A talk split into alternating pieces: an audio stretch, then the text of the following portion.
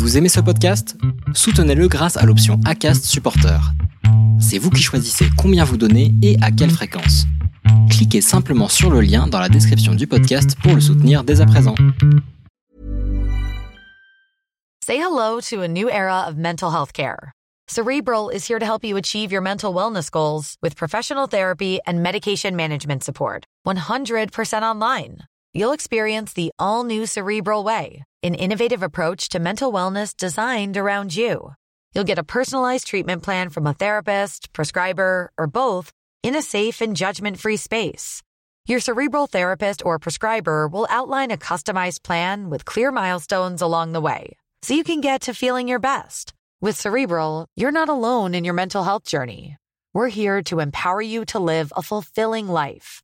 So take that first step towards a brighter future and sign up today at cerebral.com slash podcast and use code ACasts to get 15% off your first month. Offer only valid on monthly plans. Other exclusions may apply. Offer ends July 31st, 2024. See site for details. Un beau VTT au supermarché, euh, voilà, que j'ai gardé 10 jours parce qu'on me l'a volé euh, juste devant chez moi. Euh, J'étais de l'autre côté de la fenêtre et le vélo a disparu. Voilà, je suis deux vélos en 3 secondes.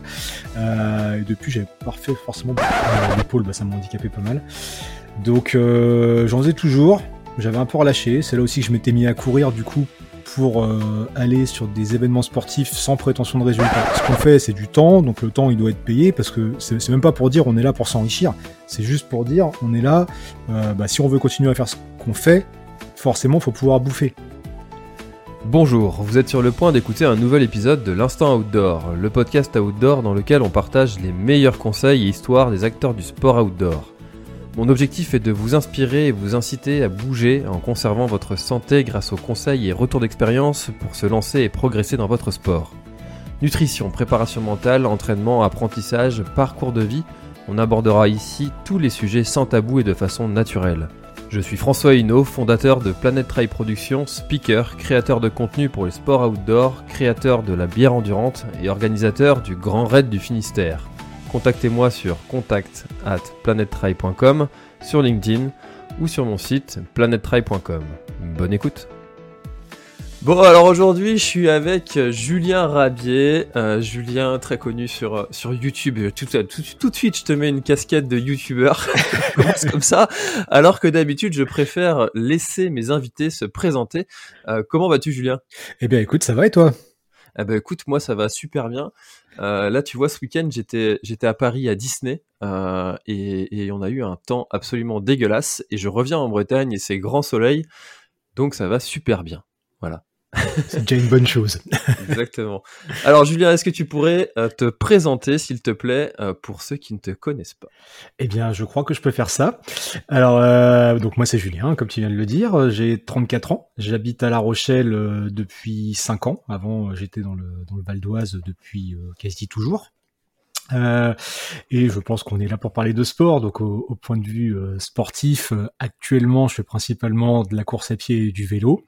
Mais à la base, je viens du tir à l'arc, donc ça, ce qui n'avait rien à voir. Et je me suis mis à courir plus tard. Et ensuite, je me suis mis au vélo en arrivant sur La Rochelle.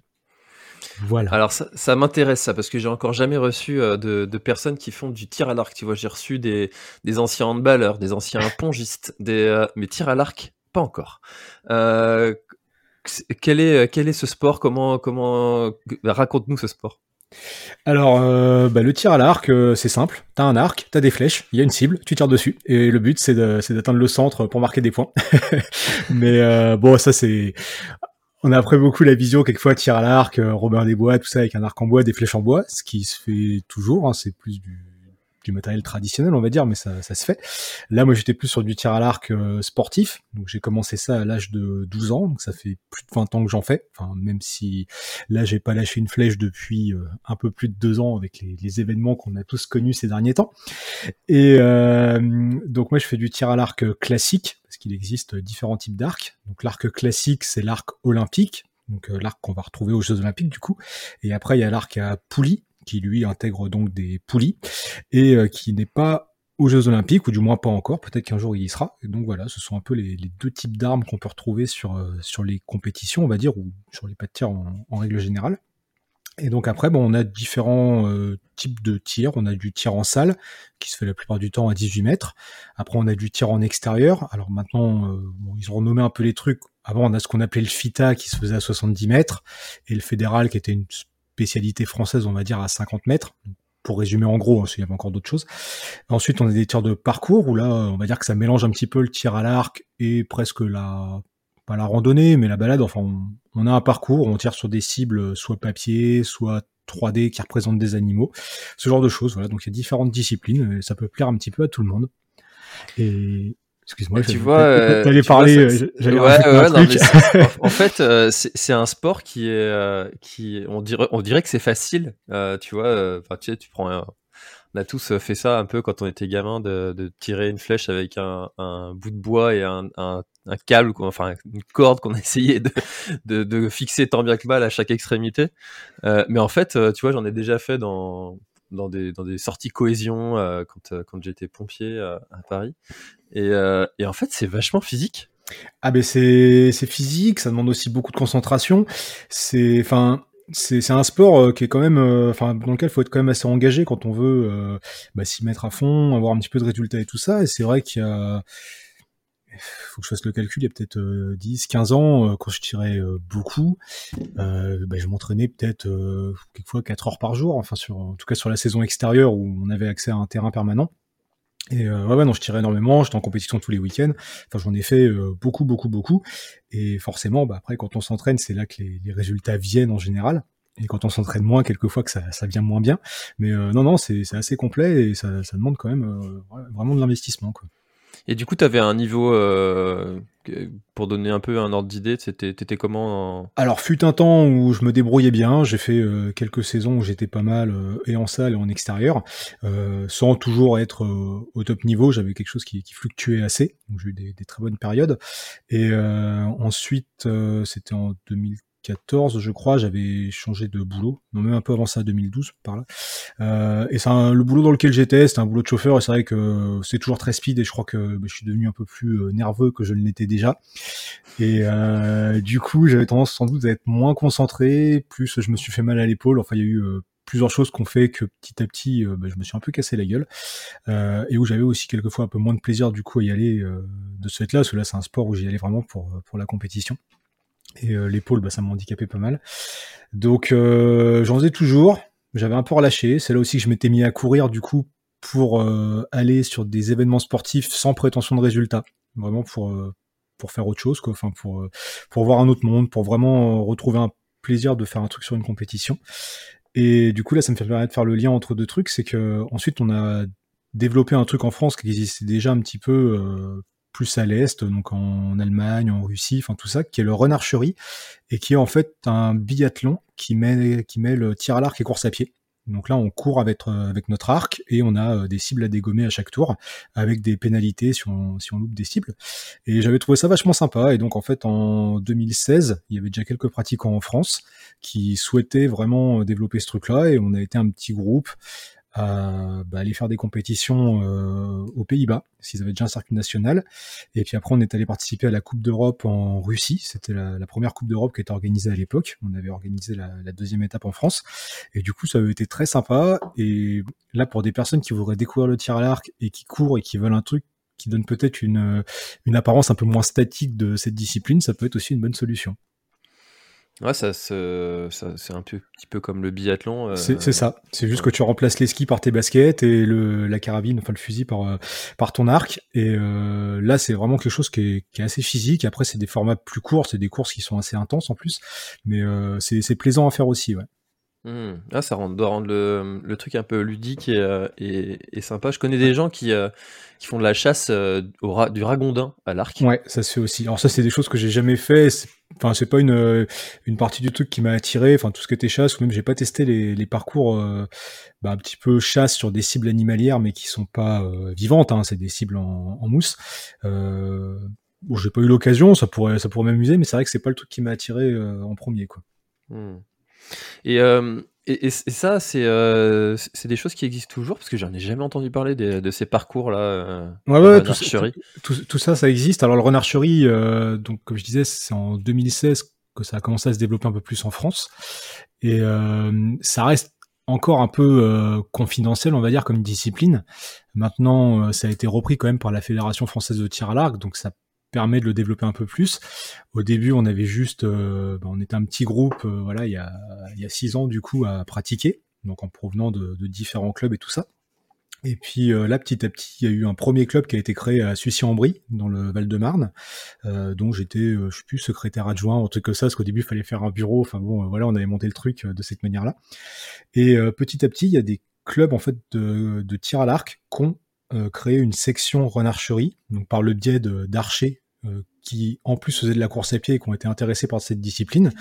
Et donc au fur et à mesure, bah, ça a converti d'autres personnes. Et donc maintenant, un peu partout en France, il y a des, clubs qui proposent euh, cette, enfin, cette discipline et qui organisent aussi des compétitions. Donc c'était en 2017, on a pu faire le premier Renarcherie Tour en France. Donc il y avait euh, quatre étapes, si je me souviens bien. Et maintenant, je sais plus exactement combien il y en a, mais il y a des compétitions dans le tour. Je crois qu'il y en a qui sont en dehors du tour en plus. Enfin, il y a, il y a plusieurs choses maintenant qui se, qui se font autour de ça. Hmm. Et tu, tu vois, c'est un truc que j'adore avec ce podcast, c'est que je découvre des trucs que jamais j'aurais pensé. Ah bah ça, de toute façon, au niveau discipline, je pense qu'on aura toujours plein plein de trucs à découvrir. Ça, c'est pas évident de tout connaître et de s'intéresser à tout tout de suite euh, sans savoir. Quoi. C'est ça, exactement.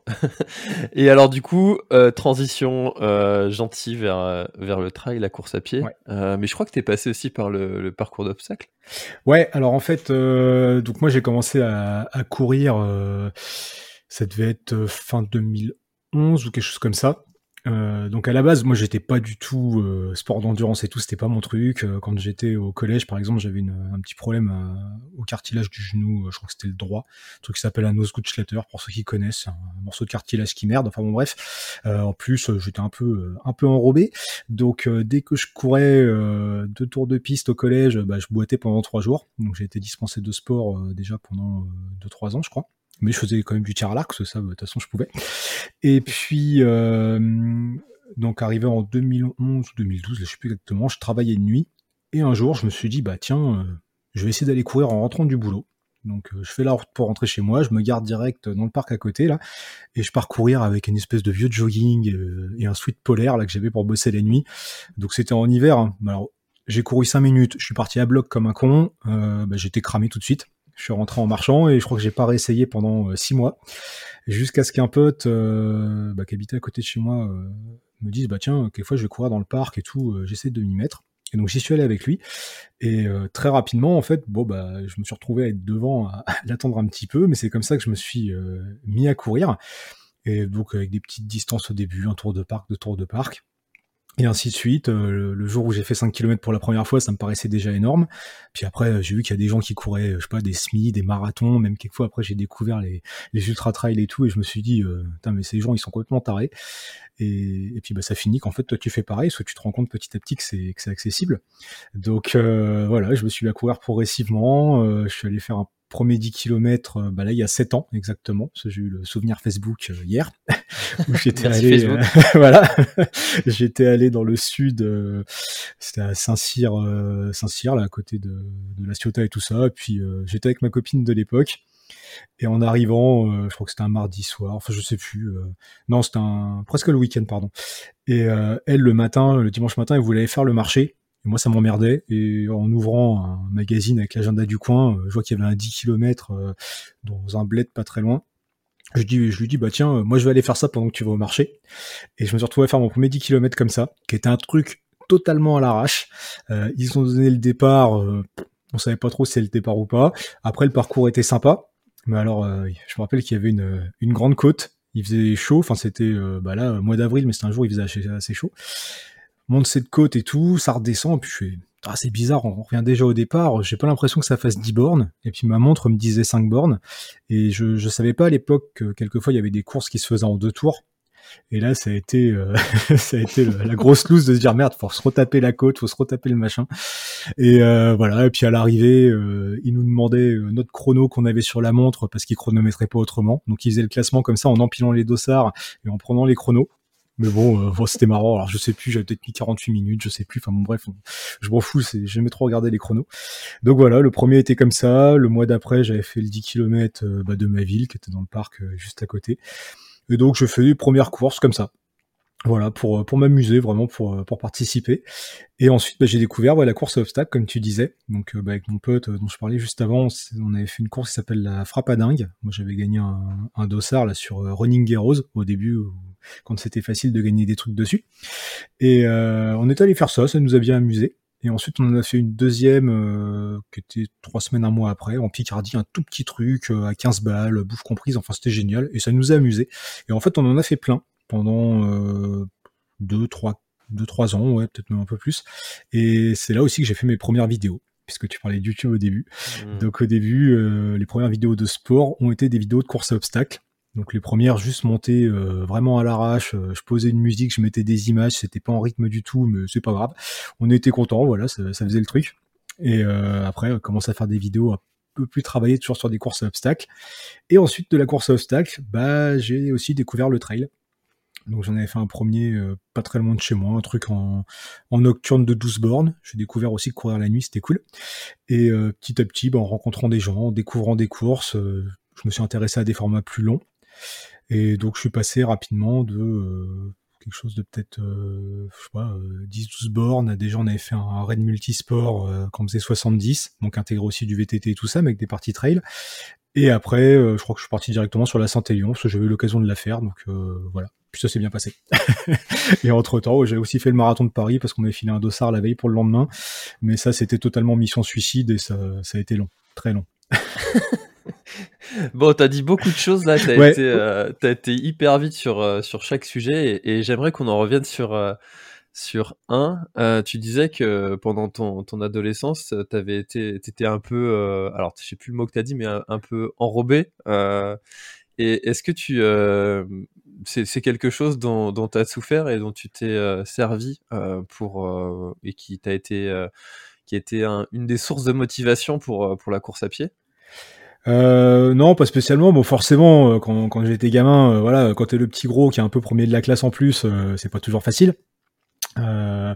Maintenant, est-ce que ça m'a servi pour plus tard J'en sais rien. En tout cas, c'est pas quelque chose auquel j'ai repensé après quand je me suis mis à, à courir au genre de choses. Donc voilà, ça c'était c'était avant. Puis et puis bah, maintenant, je fais ça. et puis voilà. Ouais, c'était pas c'était pas tu t'es pas dit je vais me mettre à la course à pied pour pour perdre du poids Ah non, absolument pas, parce qu'en fait j'avais déjà perdu du poids entre temps. Euh, donc euh, peut-être à l'époque quand, quand, je m'étais mis à fumer, parce que ouais, je m'étais mis à fumer à 14 ans, c'est pas bien, mais voilà. Et peut-être que ça a contribué à ça, j'en sais rien. Et euh, voilà, je crois que sur un an j'avais dû perdre 15-20 kilos à l'époque, quelque chose comme ça. Ah oui, quand même. Quand, quand, ouais, quand j'étais arrivé au lycée. Et puis, puis voilà. Donc non, je suis pas sûr que ça, ça m'ait servi ensuite pour le sport parce que ça, c'est souvent une source de motivation euh, et une espèce de revanche après de, toutes les personnes qui nous auraient euh, critiqué. J'ai reçu des, des, personnes comme ça sur, le podcast qui se sont servis comme ça. J'avais appelé cette série euh, Le sport a changé ma vie. Euh, et, et c'est toujours une source de motivation qui, qui est importante.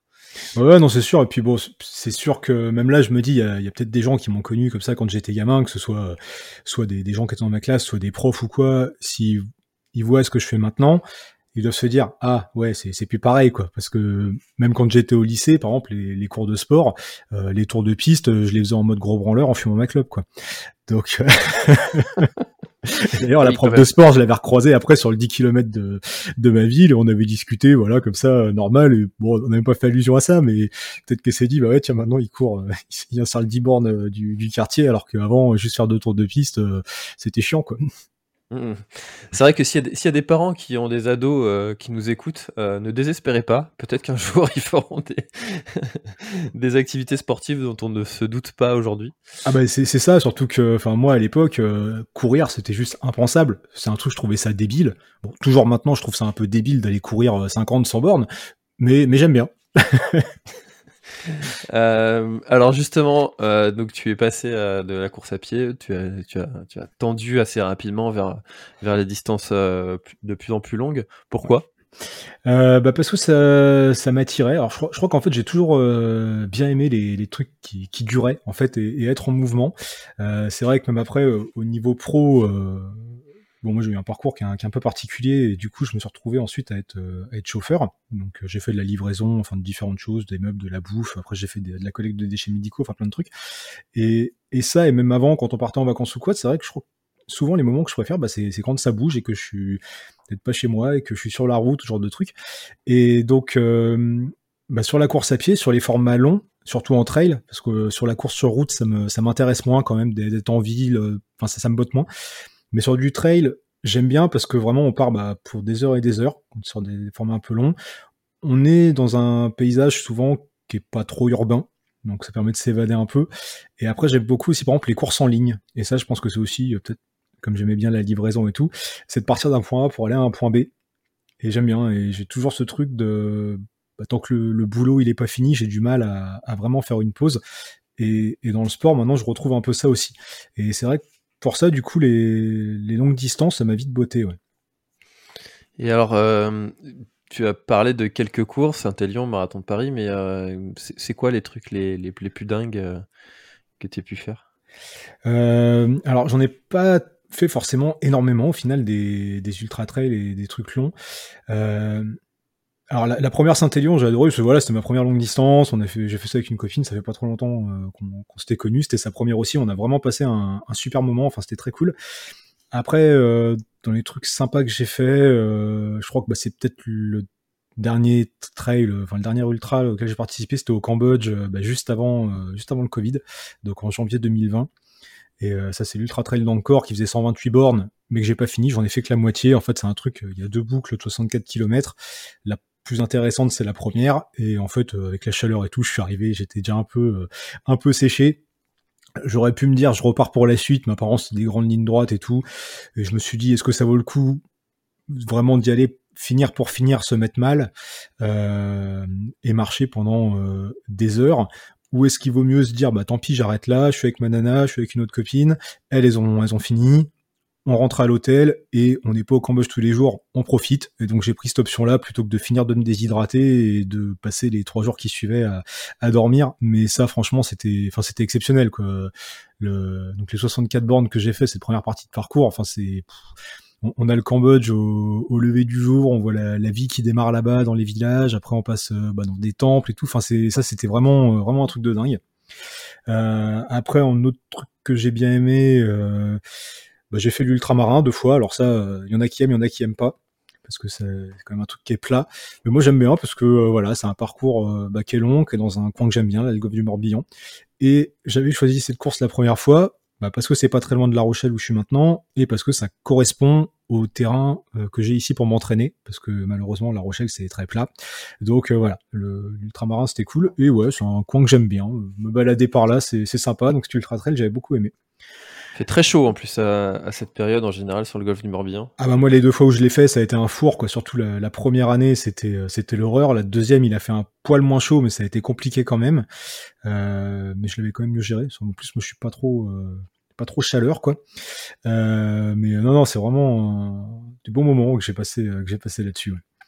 C'est vrai qu'il euh, il, euh, il, fait débat ce trail, comme tu dis, hein, on aime ou on n'aime pas. c'est c'est vrai que c'est un, un, enfin pour découvrir le golf, c'est si on, si on peut. Hein, bah, les 177 bornes, faut, faut aller se les enquiller. C'est assez plat, c'est une course de gestion parce que euh, contrairement à un ultra en montagne, euh, tu te dis bon bah j'ai dans, dans, les dans les montées je marche, de toute façon j'ai pas d'autre choix. Euh, là, si tu cours les 50 premiers, tu peux vite les subir sur le sur le reste de la course. C'est ça, ouais.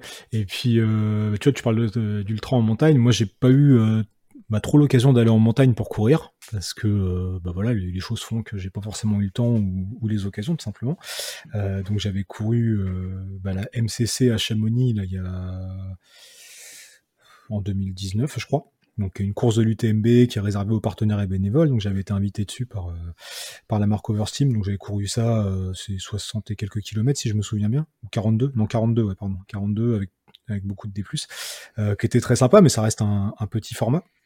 Et c'est vrai que j'ai pas eu l'occasion de faire des trucs plus longs, mais ça me botterait bien. Faut d'ailleurs, je suis en train de, me remettre un peu à courir. Je sais pas si ce sera l'occasion cette année d'y aller, mais ça, ça me déplairait pas.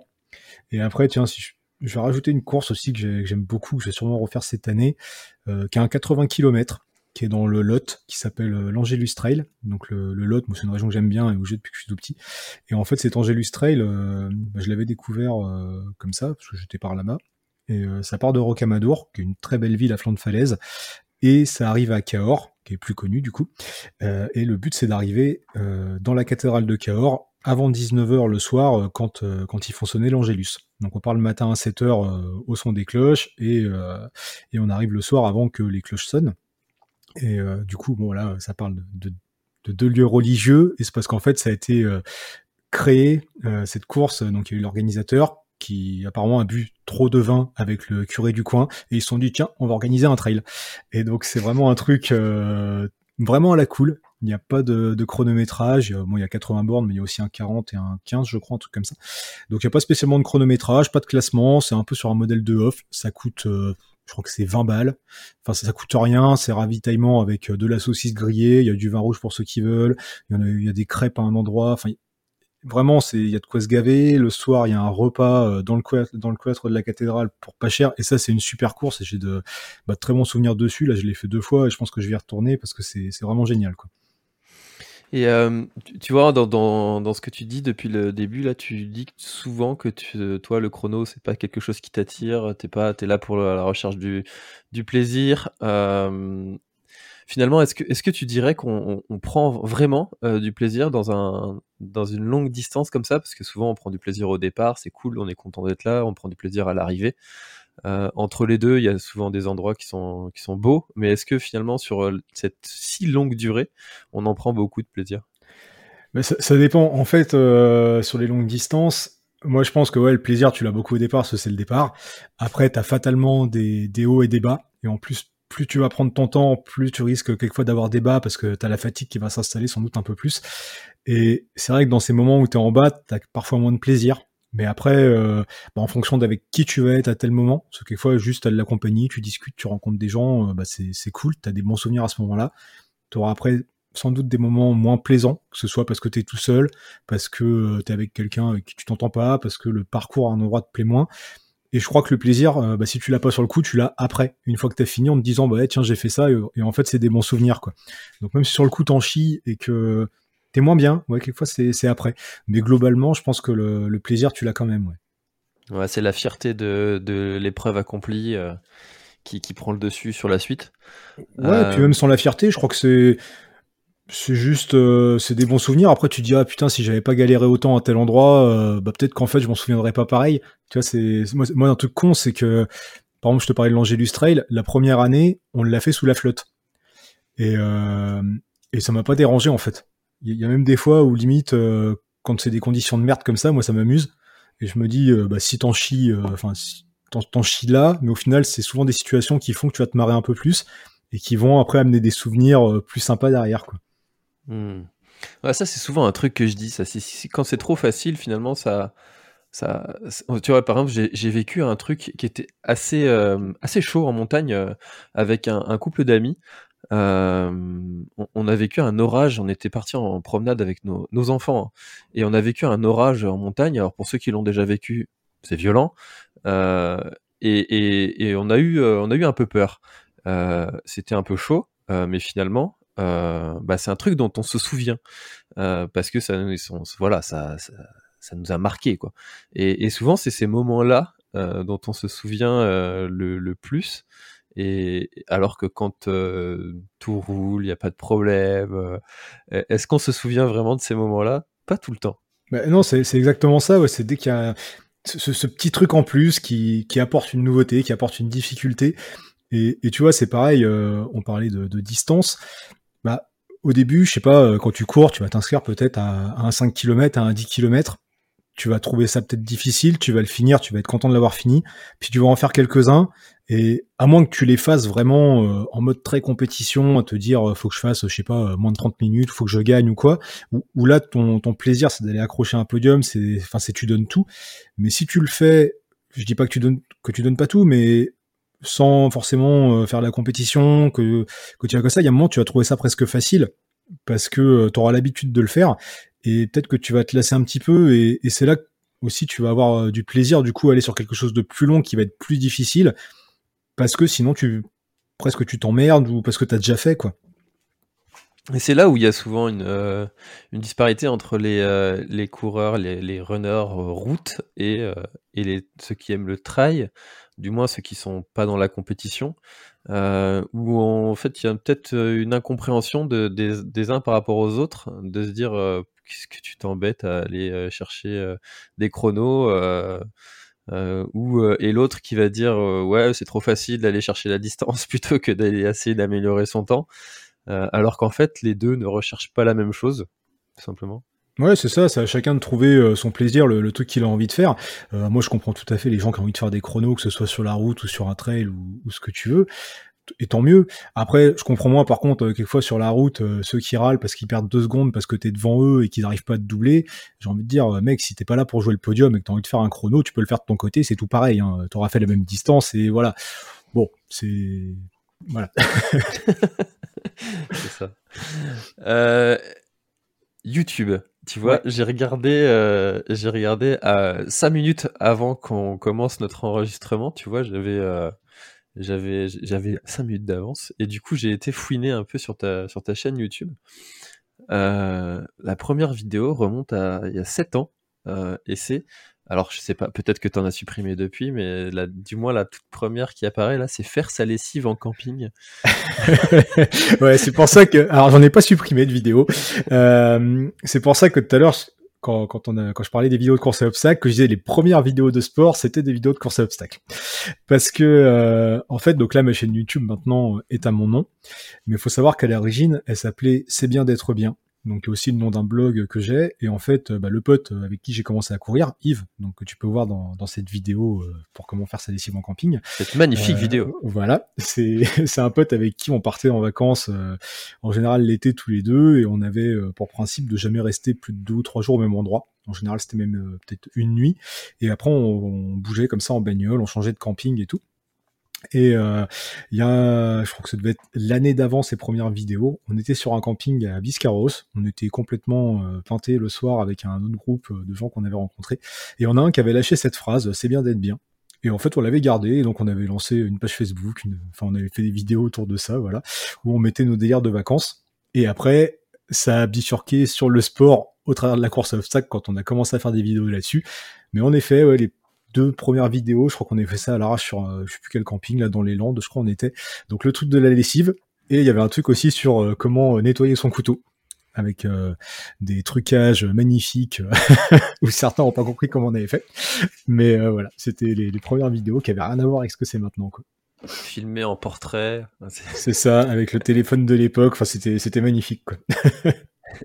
Mais tu vois, mine de rien, comment nettoyer son couteau dans la nature, 4300 vues. Hein. Oui, alors que alors que la vidéo c'est une grosse connerie quoi. Enfin c'est c'est c'est voilà. Enfin, pour ceux qui veulent, ils iront voir. Quand tu regardes bien, c'est même pas le même couteau. on avait chacun notre couteau et du coup on a fait avec les deux. Quoi. euh, tu vois, il y a il y a sept ans, euh, tu étais assez. Euh, bah, je pense que tu, je sais pas, j'ai pas un historique de, de tous ceux qui ont monté leur chaîne YouTube, mais mine de rien, euh, tu es assez précurseur dans dans le fait de filmer euh, ces courses et de les mettre sur, euh, sur YouTube. Euh, qu'est-ce qui t'a donné envie de le faire? Bah en fait c'est c'est quand on a fait ces premières courses obstacles j'avais déjà acheté donc une petite caméra. C'était pas une GoPro moi c'était la, marque Drift qui existe toujours maintenant mais que personne connaît. J'avais acheté ça justement pour quand on était parti en vacances donc avec Yves bah, peut-être la même année que les premières vidéos, ou l'année suivante plutôt, je sais plus. Et l'idée, bah, c'était de filmer un petit peu toutes les vacances. Et d'ailleurs, sur la chaîne YouTube, si je me trompe pas, il y a deux vidéos qui s'appellent Road Trip 2014, épisode 1 et 2, où j'avais fait des vidéos sur lesquelles euh, j'avais mis un peu des, comme des bulles de BD pour refaire les, dialogues. Et ça me prenait un temps fou. J'avais un logiciel qui buguait comme pas possible. Enfin, c'était, c'était les premiers montages, quoi. Et du coup, j'avais pas, pas continué là-dessus. Mais donc, ouais, au début, j'avais acheté la caméra pour filmer les vacances. Et ensuite, bah, elle a servi sur les courses à obstacles. Et c'est comme ça que ça a démarré. Et ensuite, j'ai découvert euh, bah, qu'il y a des personnes qui faisaient aussi des vidéos de courses. Donc à l'époque, il y a des gars comme euh, Joe Deck en faisait beaucoup. Il y avait euh, et Carole, euh, bah, les Laparonneurs, enfin ex-Laparonneurs. Euh, voilà, des, des, gens comme ça qui sont devenus en plus des, des potes par la suite. Et bah, j'ai continué ensuite à faire des vidéos aussi et de courses à obstacles et d'autres choses, quoi. Hmm. C'est, c'est, tu, tu, as parlé d'un sujet qui, qui, qui, est, qui, dont on se rend pas compte. J'en avais parlé avec Simon Duguay aussi dans un épisode du podcast. Euh, le temps que ça prend euh, de faire des, vidéos comme ça et de faire des, montages. Toi, tu as tout appris euh, tout seul, de, te filmer, de faire les montages, tu es complètement autodidacte sur ce sujet Ah ouais, là-dessus, bah, je, je te dis, au début, j'avais donc cette petite caméra type GoPro, mais qui n'était pas une GoPro. J'appuyais sur le bouton, je filmais, voilà. J'ai pris des un premier logiciel de montage, je crois qu'il s'appelait euh, OpenShot à l'époque, un truc comme ça. Donc moi, il faut savoir je travaille sous Linux, hein, contrairement à la plupart des gens. Euh, donc j'avais peut-être un choix de logiciel quelquefois plus restreint. Enfin, donc j'avais ce premier truc, j'ai essayé, je suis passé sur un autre ensuite qui s'appelle KDN Live, qui est à la base sous Linux, sur lequel j'ai travaillé jusqu'à il y a pas si longtemps que ça, et j'ai fait même des films de 52 minutes dessus et tout. Et là, je suis passé sur un autre soft plus connu qui s'appelle euh, DaVinci Resolve. Et tout ça, bah, je l'ai appris euh, petit à petit, donc en essayant, en faisant des, images, des machins. J'ai encore beaucoup de choses à apprendre, hein, il y a plein de choses que je connais pas. Mais euh, ensuite, bah, j'ai filmé. À l'époque, j'avais un réflexe numérique chez Pentax. Là, c'était le K5. Donc, les premières vidéos facecam étaient faites avec ça. Les vidéos sur le terrain étaient faites avec la petite caméra. Et bah après, j'ai appris un petit peu certains réglages euh, par rapport aux cadences d'image, euh, certains réglages manuels que je connaissais déjà aussi par rapport au fait que je faisais déjà un peu de photos. Donc j'ai appris ça. Après, sur le montage, bah, petit à petit, j'ai découvert des trucs, j'ai essayé des trucs aussi. Là, je suis en train de découvrir un peu plus l'étalonnage, le traitement du son. Enfin, il y, a, toujours des, choses à apprendre, mais ouais, tout ça, je le fais euh, sur le tas et au fur et à mesure en fonction des besoins que j'ai pour une vidéo à un moment. Et tu vois, je, regarde tes premières miniatures euh, qui date d'il y a déjà euh, bientôt 6 ans, enfin même 6 ans, 7 ans, euh, ouais. Et, et, on voit qu'elles sont, qu'elles sont déjà travaillées, tu vois. Tu as déjà cette, ce, ce, truc de se dire, bah, déjà pour que les gens voient la vidéo, faut qu'il y ait une bonne miniature, un bon titre, parce que sinon ils cliquent pas dessus. tous ces trucs-là, c'est des choses que dès le départ, toi, ça t'a semblé euh, naturel de, de, mettre un beau packaging autour de la vidéo? Ouais, bah après, euh, les, miniatures, euh, je sais plus comment je m'étais pris à l'époque, faudrait que je les, je les revoie, mais je pense que j'avais déjà vu un petit peu ce qui se faisait à côté sur YouTube. Enfin, déjà, moi, j'aime bien faire des trucs un peu propres, même si, bon, si je regarde mes premières miniatures maintenant, je vais trouver ça un peu dégueulasse, trop, trop flashy peut-être même ou trop euh, voilà enfin c'est très fluo voilà c'est ça. Et euh, maintenant je suis plus allé sur des trucs un peu plus sobres même si malheureusement bah, la sobriété sur YouTube ça marche pas forcément. Euh, mais euh, ouais j'avais essayé de faire des trucs un peu travaillés et puis surtout ça me permettait aussi de découvrir le bah, des logiciels d'édition d'images quoi que j'utilisais déjà un petit peu mais là ça m'a permis de d'essayer de nouvelles choses d'apprendre de nouvelles choses. Donc c'est aussi l'intérêt de, de, faire ce genre ça a coupé ça a coupé Julien ah, tu, tu m'entends là? Euh, Ouais, là c'est bon. Ça a coupé à miniature. D'accord, alors comme j'ai dit plusieurs fois le mot miniature, il va falloir que je retrouve. Euh, euh, donc. Qu'est-ce qu'on disait? Pour, les miniatures, pour les miniatures, pour les miniatures, je disais que maintenant, bah, j'essayais de les faire un peu plus sobres sans doute. Aussi parce que ça m'emmerde quelquefois de me détourer de machin et, et, tout ça. Et que pour les titres, j'ai pas forcément toujours cherché à faire des titres aguicheur, hein, comme, euh, comme on dit sur YouTube. Putaclic, on peut même dire. Ouais, voilà, on peut dire ça aussi. Alors putaclic, encore c'est différent. C'est souvent le titre putaclic, c'est dans la vidéo, tu vas pas retrouver forcément le, contenu indiqué par le titre. Il y a une petite nuance là-dessus euh, que les gens souvent confondent, donc c'est bien de l'expliquer. Et euh, donc ouais, pour les vidéos de course, bah souvent je mettais juste le nom de la course avec l'année mais euh, bon, bah c'est pas forcément ce qui fonctionne. Euh, si tu veux que les gens regardent, c'est là que c'est un peu bizarre, c'est que beaucoup disent ah ouais c'est putaclic, c'est machin, mais ils vont dessus. Alors quand tu fais un truc sérieux à côté, bah tout le monde s'en fout quoi. c'est un peu toujours le problème. Ça c'est le même débat. Euh, tu vois hier, je voyais un, débat sur Facebook autour de notre ami Alexandre Bouchex alias Casquette mmh. Verte, et puis des gens disaient dans les commentaires c'est dommage de faire des articles sur uniquement les, célébrités et pas sur des gens qui font des choses exceptionnelles mais qui sont totalement inconnus. Euh, oui, c'est vrai. Euh, malgré tout, quand tu es un média, eh bien, tu as besoin d'être vu parce que sinon, euh, bah, tu ne vis pas de ton média et, il faut pas se mentir. Quand tu fais des articles sur des, gens qui sont inconnus, eh ben, c'est moins vu. Euh, que quand tu fais un article sur euh, Client Journée ou France ADN. Mais bien sûr, c'est ça qui est désolé, mais c'est ainsi. Ouais, c'est ça qui est dommage, et que ce soit là tu parles d'athlète, mais c'est aussi valable quand tu parles d'une marque ou d'un produit. Enfin, moi actuellement, je parlais d'une marque qui est pas trop connue et les gens sont pas curieux en fait.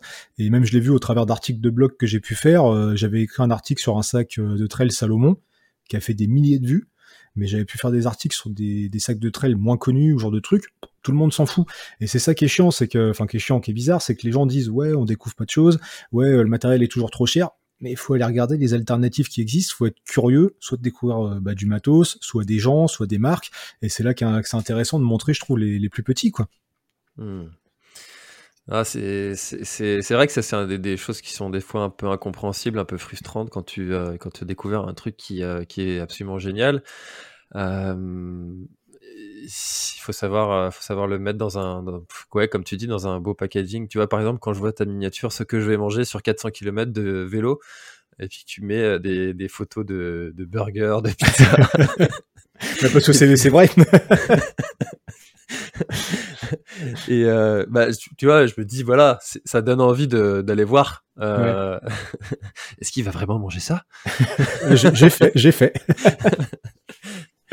Non, mais ça, c'est vraiment toute la, la, frustration du créateur de contenu parfois. Ouais, je suis d'accord, je suis d'accord. Euh, du coup, c'est vrai que tu vois, quand, euh, quand tu t'es demandé euh, si ça t'intéressait qu'on réalise notre échange, j'ai vu que tu avais fait le, le, le Gravel Braze. Gravelman Braze, ouais. Gravelman Braze. Et, et j'ai vu depuis, depuis quelques temps que tu t'étais pas mal tourné vers, vers le vélo. Pourquoi cette transition? Ouais, alors en fait, bah, le, le vélo, moi, c'est pas quelque chose que je pratiquais avant d'arriver à La Rochelle. Euh, quand j'étais gamin, bah, comme tout le monde, euh, j'ai eu un vélo, je faisais des tours, tout ça, j'étais content. Euh, puis je sais pas, quand j'avais 10-12 ans pour mon anniversaire, ma mère m'avait acheté un, un, beau VTT au supermarché, voilà, que j'ai gardé 10 jours parce qu'on me l'a volé juste devant chez moi. j'étais de l'autre côté de la fenêtre et le vélo a disparu. Voilà, je relance, fait faucher deux vélos en 3 secondes. et depuis, j'avais pas fait forcément beaucoup de vélos. Et quand je suis arrivé euh, sur La Rochelle il y a 5 ans, en fait, je travaillais dans une société qui distribue des, pièces de vélo. Donc fatalement, j'ai dû m'intéresser un petit peu à ce monde-là. Et surtout, comme la boîte était à 4 km euh, de l'appartement que j'avais trouvé, euh, bah, je trouvais ça con d'y aller en voiture de cramer du gasoil euh, pour une si petite distance, surtout qu'à La Rochelle, euh, c'est pas fait pour circuler en bagnole, et puis c'est plat, et puis c'est bien aménagé pour, euh, pour faire du vélo. Donc bah, très rapidement, j'ai réussi à me trouver un, petit vélo en occasion, un vieux VTT Decathlon des années 90 que j'ai payé 30 balles, qui me permettait d'aller bosser. Puis je trouvais ça sympa parce que bah, ça me faisait prendre l'air le matin, le soir, ça me prenait un quart d'heure à peine, donc j'allais aussi vite qu'en voiture. Ça me faisait toujours un peu un petit complément d'entraînement, je trouve, par rapport à la course à pied ou autre, parce que je considère que dès que tu fais un, truc euh, à pied ou quoi, c'est de l'entraînement. Tu vois, par exemple, chez moi, euh, au lieu de prendre l'ascenseur, bah, je fais mes trois étages à pied systématiquement. Euh, enfin, genre de truc, pour aller acheter du pain, le prendre la bagnole, qui va à pied, je considère que c'est de l'entraînement. Bon, bref. Donc, je faisais ça. Et euh, après, en discutant avec mon collègue qui était dans le bureau, qui lui faisait du vélo en club, en découvrant euh, bah, des choses au travers des produits qu'on vendait, des marques qu'on distribuait, je suis tombé sur des épreuves type euh, la French Divide ou la Band to Ride, qui sont des épreuves longue distance à vélo. Et tout de suite, ça m'a plu en fait. J'ai fait tiens, c'est un peu comme de l'ultra trail, mais à vélo, tu pars très longtemps, t'as tes sacoches avec ton matos, machin, tu gères ta bouffe, tout, ça. Je fais ça a l'air complètement débile et ça me plaît. Et donc ouais, ça m'a attiré. Et j'ai commencé à me balader un petit peu à vélo euh, dans le bah, dans le coin. Voilà, ce vieux VTT qui me faisait mal au dos. J'ai fait euh, des premières balades. Là, il y a exactement 5 euh, ans, du coup, je suis allé découvrir l'île de Ré qui était à côté. J'ai fait 70 bornes. J'avais mal au dos comme pas possible en rentrant, mais j'étais content. Et puis quelques mois après, je me suis dit bah tiens, je vais m'acheter un, vélo un peu plus euh, sympa pour m'y mettre un peu plus. Donc j'ai acheté un premier vélo euh, donc type gravel, hein, qui est un vélo qui permet d'aller aussi bien sur la route que sur des chemins, parce que vraiment ce qui m'intéressait, euh, bah, c'était pas l'objectif de performance, c'était de pouvoir aller un peu où je veux pour découvrir les routes et les chemins autour de chez moi. Et avec ce vélo, bah, j'ai fait des première euh, sortie un petit peu plus longue, jusqu'à 80 bornes, je crois. Et après, bah, de 80, je suis passé à plus de 200, en me disant, bah là, je vais aller au-dessus de Nantes en passant par Saint-Nazaire.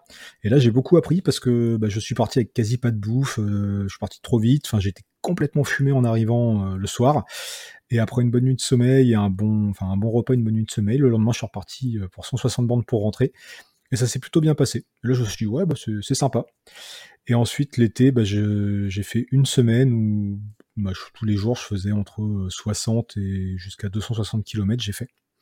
Et c'est un tour qui s'est soldé par une entorse au genou parce que je suis allé faire le con sur un jeu gonflable euh, sur un lac dans un camping.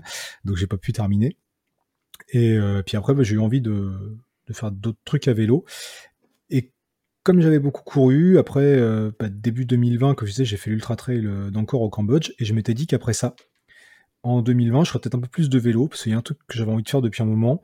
à La Rochelle, on a une route vélo qui s'appelle la Vélodyssée, donc qui descend, qui part de Roscoff en Bretagne et qui descend jusqu'à Hendaye, je crois, là, au Pays Basque. Et je m'étais dit, bah tiens, dessus, il y a le canal blanc à Brest. Il paraît que c'est sympa. Et du coup, bah, j'ai bien envie de faire de La Rochelle à Brest d'une traite. Et donc ça, c'est un truc que j'avais en tête depuis 2-3 ans. Et je m'étais dit, bah là, cette année 2020, euh, vas-y, je le fais. Donc j'ai commandé un vélo. Un vélo mieux du coup. Et euh, bon après il y a eu confinement, donc je me suis trouvé home trainer, je me suis entraîné un peu dessus pendant le confinement. C'est l'enfer ce truc.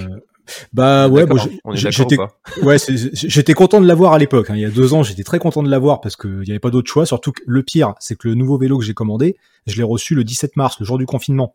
Ouais, c'est cadeau. je me suis fait livrer ça le matin à 9h30. Il a bien décoré le salon pendant quelques jours.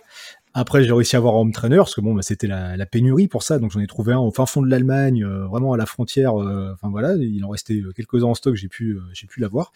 Et donc je me faisais des, des séances jusqu'à 3 heures sur le home trainer, parce que de toute façon il y avait que ça à foutre pendant le confinement. Quoi. Donc j'inondais mon sol avec la transpi, enfin c'était une horreur. Maintenant je peux plus le voir ce truc, ou un quart d'heure maxi, enfin bref. Et, et puis bah dès qu'on a été relâché, j'ai pu profiter un peu de ce vélo à l'extérieur. Et là, euh, bah, j'ai fait un premier truc, euh, c'est que le 14 juillet, là en 2020, enfin le 13 juillet exactement, je suis parti à 20h et je suis monté euh, jusqu'à Tours d'une traite. Donc ça, il y, a une vidéo aussi. Et ça me permettait de me tester en fait aussi pour le truc que je voulais faire jusqu'à Roscoff, qui lui faisait presque 700 bornes. donc voilà, petit à petit, je me suis mis des...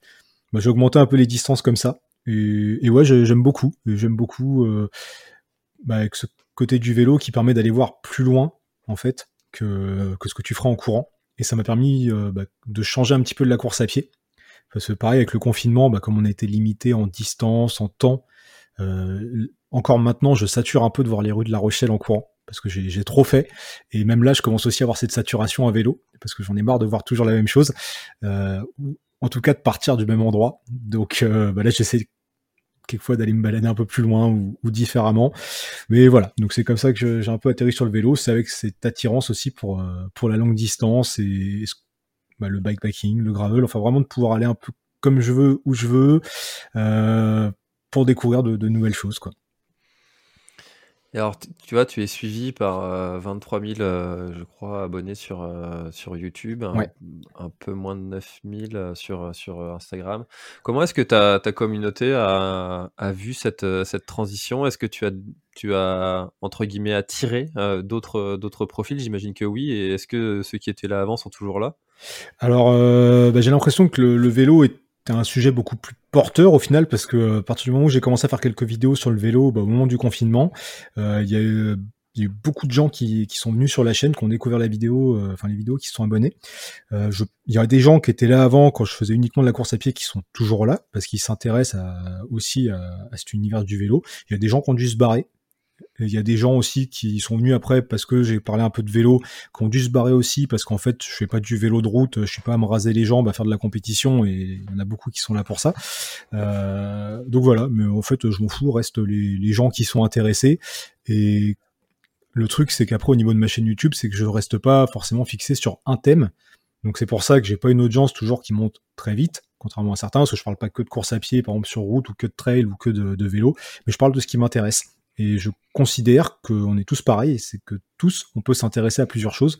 Donc, euh, par exemple, je fais aussi de la photo, ça fait très longtemps que je dois commencer à parler un peu de photo sur la chaîne. Donc, je vais en parler sans doute au travers du vélo, parce que euh, bah, quand on part comme ça, je sais pas, sur un trip de 2-3 jours euh, avec les sacoches, bah, c'est bien de prendre l'appareil photo pour pour garder quelques souvenirs, pour faire quelques belles images des, paysages qu'on peut rencontrer.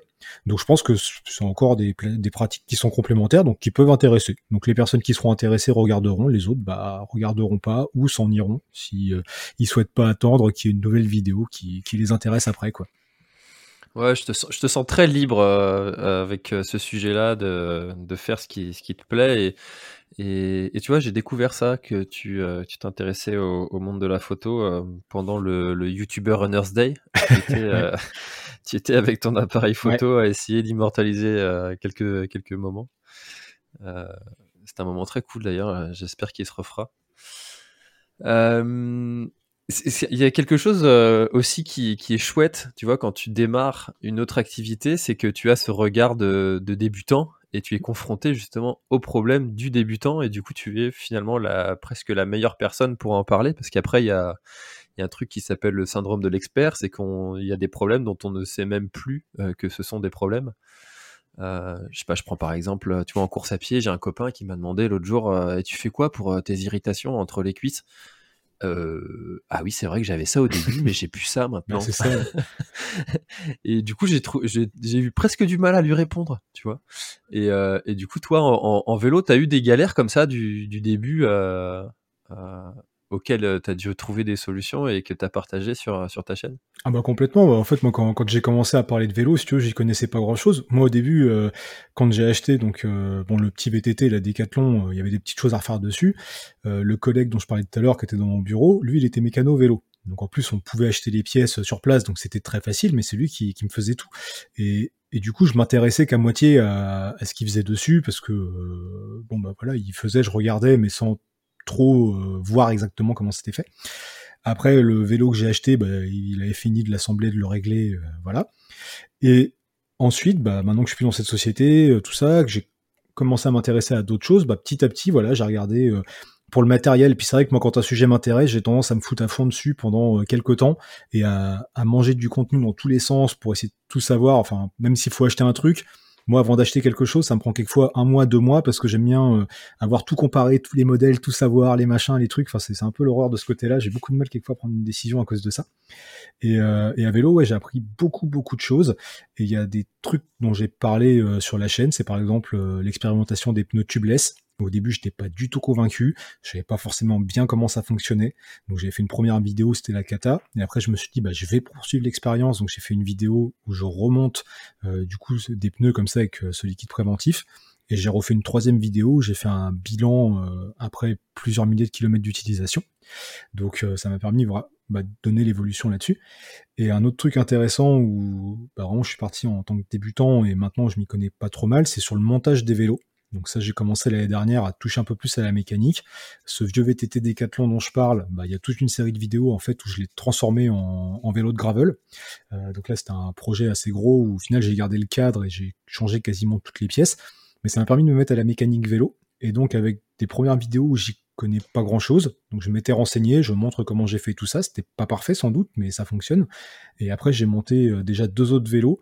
Donc pareil, là ça me permet de faire des vidéos où bah, je montre comment j'ai fait et où j'explique les problèmes rencontrés euh, sur le montage, mais aussi où moi je peux prendre des conseils bah, de gens quelquefois qui s'y connaissent mieux et qui au travers des commentaires vont, vont rajouter des petites choses. Donc ça je trouve que c'est super intéressant. Mmh. Ouais, c'est encore une fois, hein, quand tu commences à mettre euh, un pied dans un domaine, euh, tu te rends compte de tout ce qu'il y a à découvrir. Euh, tu vois, je suis en train de, le découvrir moi avec le monde de la bière là en ce moment. Monde intéressant ça aussi. c'est incroyable tout ce qu'il y a à découvrir et, et en fait plus t'en plus t'en sais et, plus il y a de choses à savoir. Ouais, c'est ça.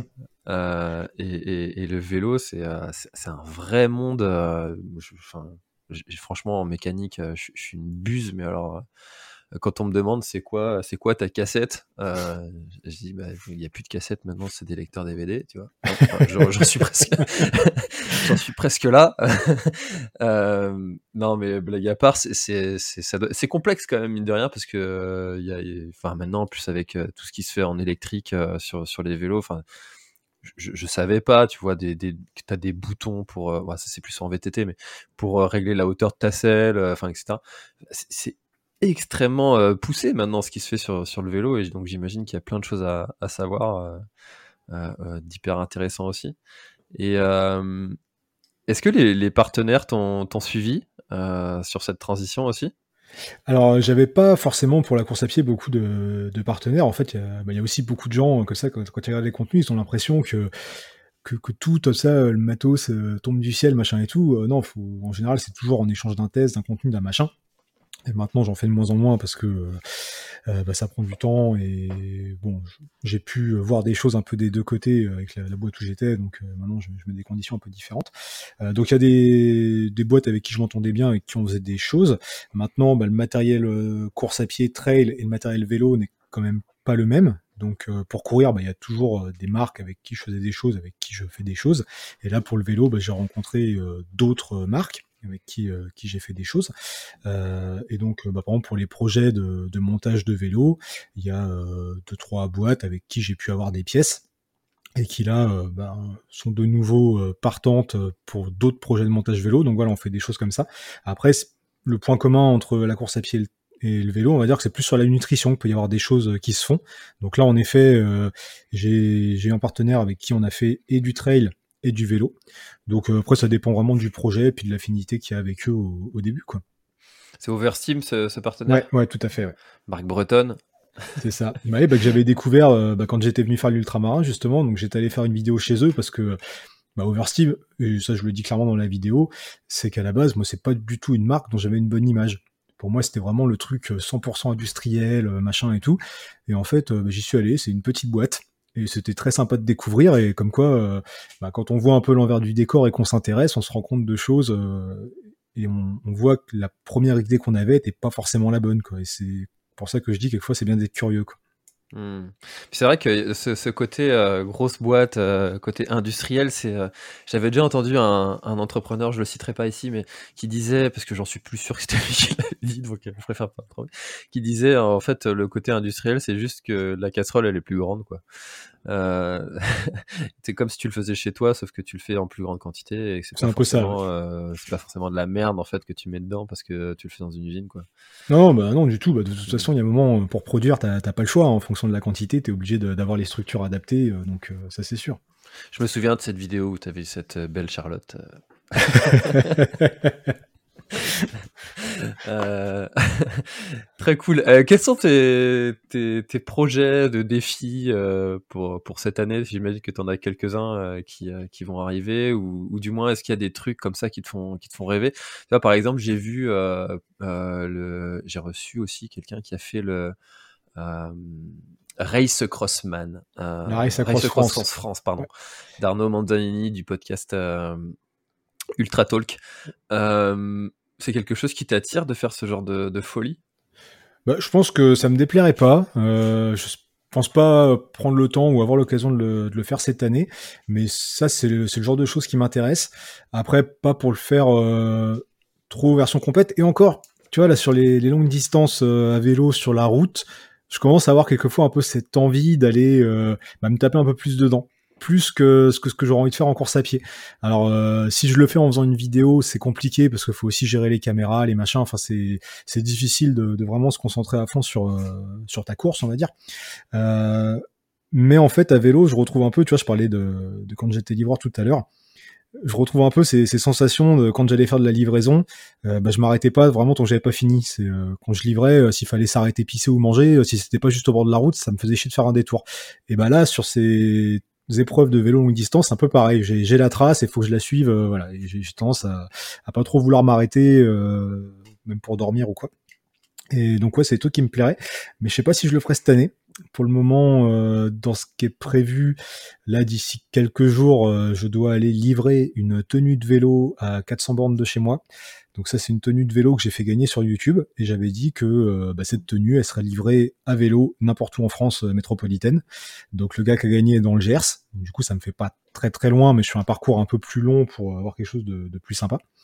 Donc euh, j'ai ça à faire là sur la fin du mois d'avril. Et ensuite, à vélo, j'ai encore rien de trop calé. J'aimerais euh, peut-être qu'on parte quelquefois euh, deux, trois jours, quatre jours à vélo avec les sacoches, des, des petits trips bikepacking à la cool. J'ai envie de faire des trucs un peu plus à la cool, prendre un peu plus le temps. J'ai pas mal cavalé dans tous les sens euh, ces derniers temps. Là, ouais, faire des choses un peu plus tranquilles peut-être, profiter un peu plus. D'ailleurs, aussi un truc que j'ai envie de faire à force, c'est d'aller faire un peu de rando en montagne, aussi pour prendre plus le temps, voilà, marcher, profiter un peu plus des paysages. C'est tout dont j'ai envie. Et puis euh, prochainement, je pense euh, bah, refaire un peu de trail avec euh, l'Angélus Trail dont je parlais tout à l'heure, qui est fin mai. Donc là, pour le 80 bornes, il faut que je m'y remette un peu.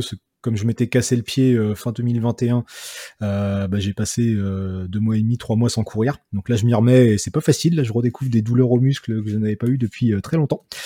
et puis après ce trail, normalement, ensuite en juin, un mois après, je fais le trail de la Grande Champagne qui lui est à Ségonzac, pas très loin de, de Cognac, et qui fera dans les 52 km. Voilà, pour le programme c'est ça. Et après, il va falloir que je trouve d'autres petites choses à faire dans l'année. Mais il faut savoir que moi, je suis plus du genre à, me décider la veille pour le lendemain. Et, j'ai beaucoup de mal à m'inscrire à des trucs euh, longtemps à l'avance. Parce qu'en général, quand je fais ça, c'est annulé, ou je me blesse, ou il y a une merde.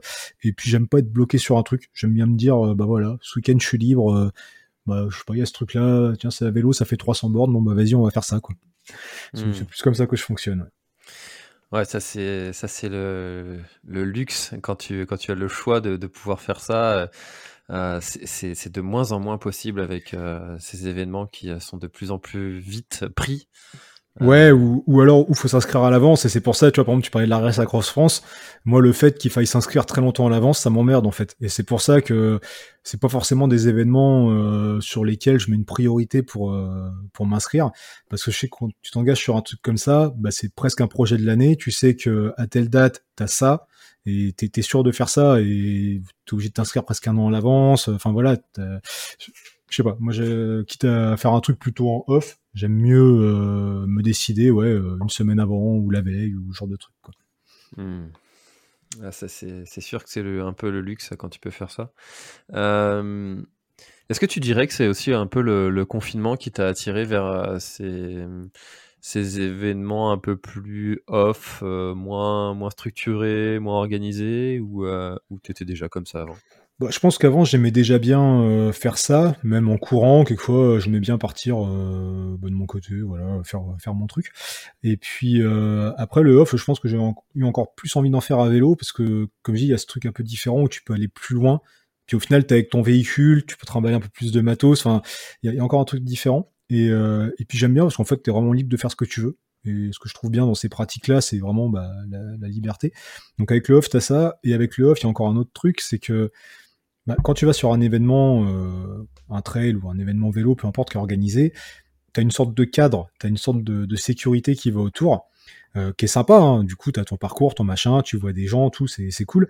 Mais dans le off, en fait, tu sais que si tu pars et que tu te plantes, bah, c'est pour ta gueule. T'as pas de pas de filet, quoi. C'est euh, t'es tout seul et il y a des fois où je suis parti à vélo euh, comme ça, bah, tout seul, même de nuit. Et tu roules toute la nuit tout seul et tu sais très bien que si t'arrive un truc à 2-3 heures du mat, qu'en plus c'est dans un coin où t'as pas de réseau, bah t'es mal.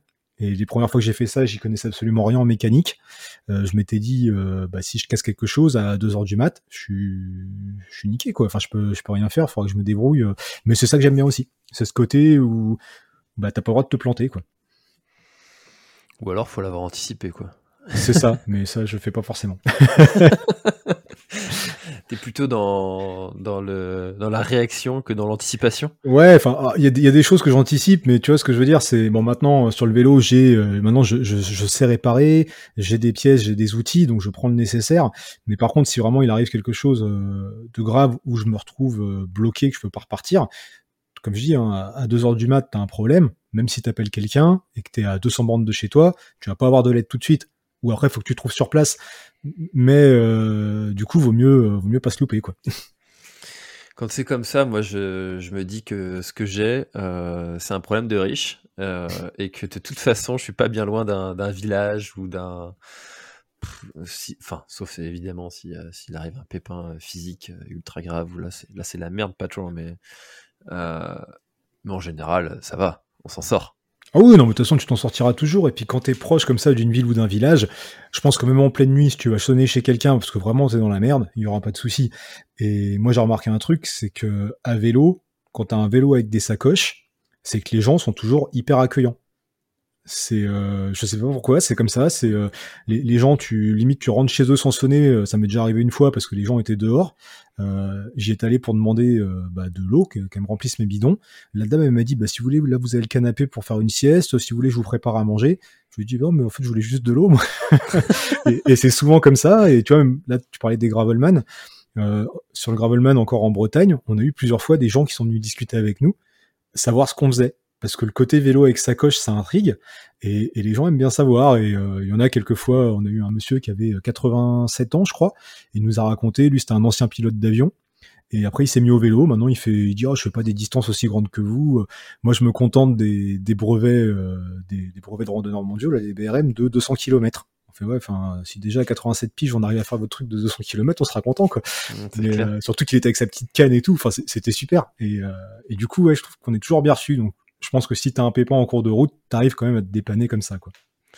J'ai découvert ça en suivant Stéphane Brognard sur son périple euh, euh, mince, j'ai un trou sur le nom qu'il lui avait donné. Euh, bref, il a fait tout le tour de la France en, vélo.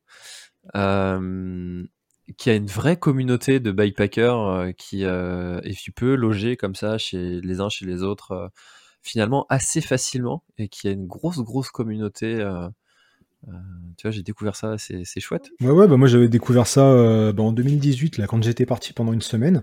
En fait, euh, bah, le soir, j'allais beaucoup voir soit de la famille, soit des amis à chaque étape. Et il y a la première étape où j'avais pas forcément quelqu'un dans le coin.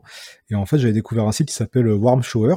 Et ce site, en fait, c'est un truc un peu mondial où tu peux héberger des cyclotouristes ou toi te faire héberger.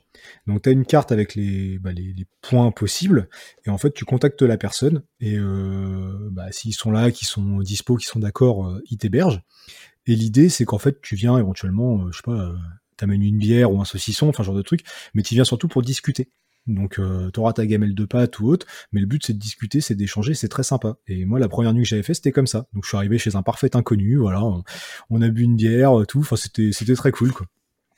C'est vrai que tu vois, je réfléchissais un peu aux, raisons qui font que les gens sont accueillants comme ça. Euh, peut-être, euh, peut-être un peu moins avec quelqu'un qui serait à pied. Euh, tu te dis, celui qui vient avec son vélo avec des sacoches, potentiellement, il peut venir de très loin, quoi. Alors que celui qui vient en courant, bon, normalement, il vient, il est du village pas loin, quoi. Et du coup, il y a peut-être ce côté, j'accueille un voyageur qui vient de loin, qui va me raconter une histoire, et ça, ça, peut être, euh, je pense, attirant pour les gens. Ouais, je pense qu'il y a ça. Puis je pense que le côté vélo avec sacoche, t'as pas l'air suspect. Tu vois, le... enfin, je pense que de, base, tu vois quelqu'un comme ça qui a un vélo avec des sacoches de ce type-là, euh, tu sais que le mec il est pas là pour casser ou pour voler quelque chose. Quoi. Je pense qu'il y a ça aussi qui, qui joue. Hmm. En tout cas, j'ai vu ton, ton, vélo là, ça a l'air d'être une, une, espèce de machine de guerre. Euh... Euh, très cool, très cool. Euh, et ben écoute, euh, Julien, je trouve qu'on a fait un, un, beau tour, mais est-ce qu'il y a quelque chose dont on n'a pas parlé et que tu aurais aimé ajouter à, à, notre échange? C'est une bonne question. Ah, c'est la classique. C'est la question à la fin à chaque fois. Et ah, puis si tu m'avais dit avant, j'aurais préparé. Euh, ah non, c'est l'objectif justement. euh, non, non, écoute, je crois qu'on a abordé pas mal de choses. Tu vois, on a parlé euh, de tir à l'arc, même chose dont on parle pas souvent. On a parlé de course à pied, on a parlé de vélo, on a parlé du fait que je faisais des vidéos. Du coup, que j'invite tout le monde à aller voir s'ils sont intéressés de voir un petit peu à quoi ça ressemble. Euh, voilà, je crois qu'on a parlé de, pourquoi le changement de nom d'ailleurs euh, de C'est bien d'être bien à Julien Rabier? Euh, Ouais, bah ça c'est une bonne question. Euh, bah, en fait, à la base, C'est bien d'être bien, c'est un truc qu'on avait quand même créé à deux, même si après je l'ai repris un peu de mon côté avec notamment le lancement du blog et tout ça. on aurait pu d'ailleurs raconter le lancement du blog si ça, si ça intéresse. ah oui, c'est vrai qu'il y avait le blog quand même. Voilà, bah, qui existe toujours, hein, mais dont je m'occupe un peu moins. Et en fait, c'était voilà le truc qu'on a fait à deux. Et c'est vrai que après, dans les vidéos, bah, comme je faisais ça de mon côté, je m'y retrouvais pas forcément en gardant ce nom-là. Et euh, j'ai préféré mettre mon nom, j'ai trouvé ça euh, plus simple. Voilà. Et c'est vrai que c'est bien d'être bien, c'est un nom qui est sympa, mais pour du sport, c'est pas forcément le plus adapté non plus. Euh, je me suis dit en fait, bah simplement, euh, mes parents m'ont filé un nom, bah autant que je l'utilise. Et euh, puis au moins c'est simple, voilà. Comme ça j'ai le même sur YouTube, sur Insta, sur tout ce qu'on veut, et c'est plus simple. Et même peut-être après pour des contacts pro, je pense que c'est plus facile à trouver comme ça qu'avec ce nom, c'est bien d'être bien. Quoi.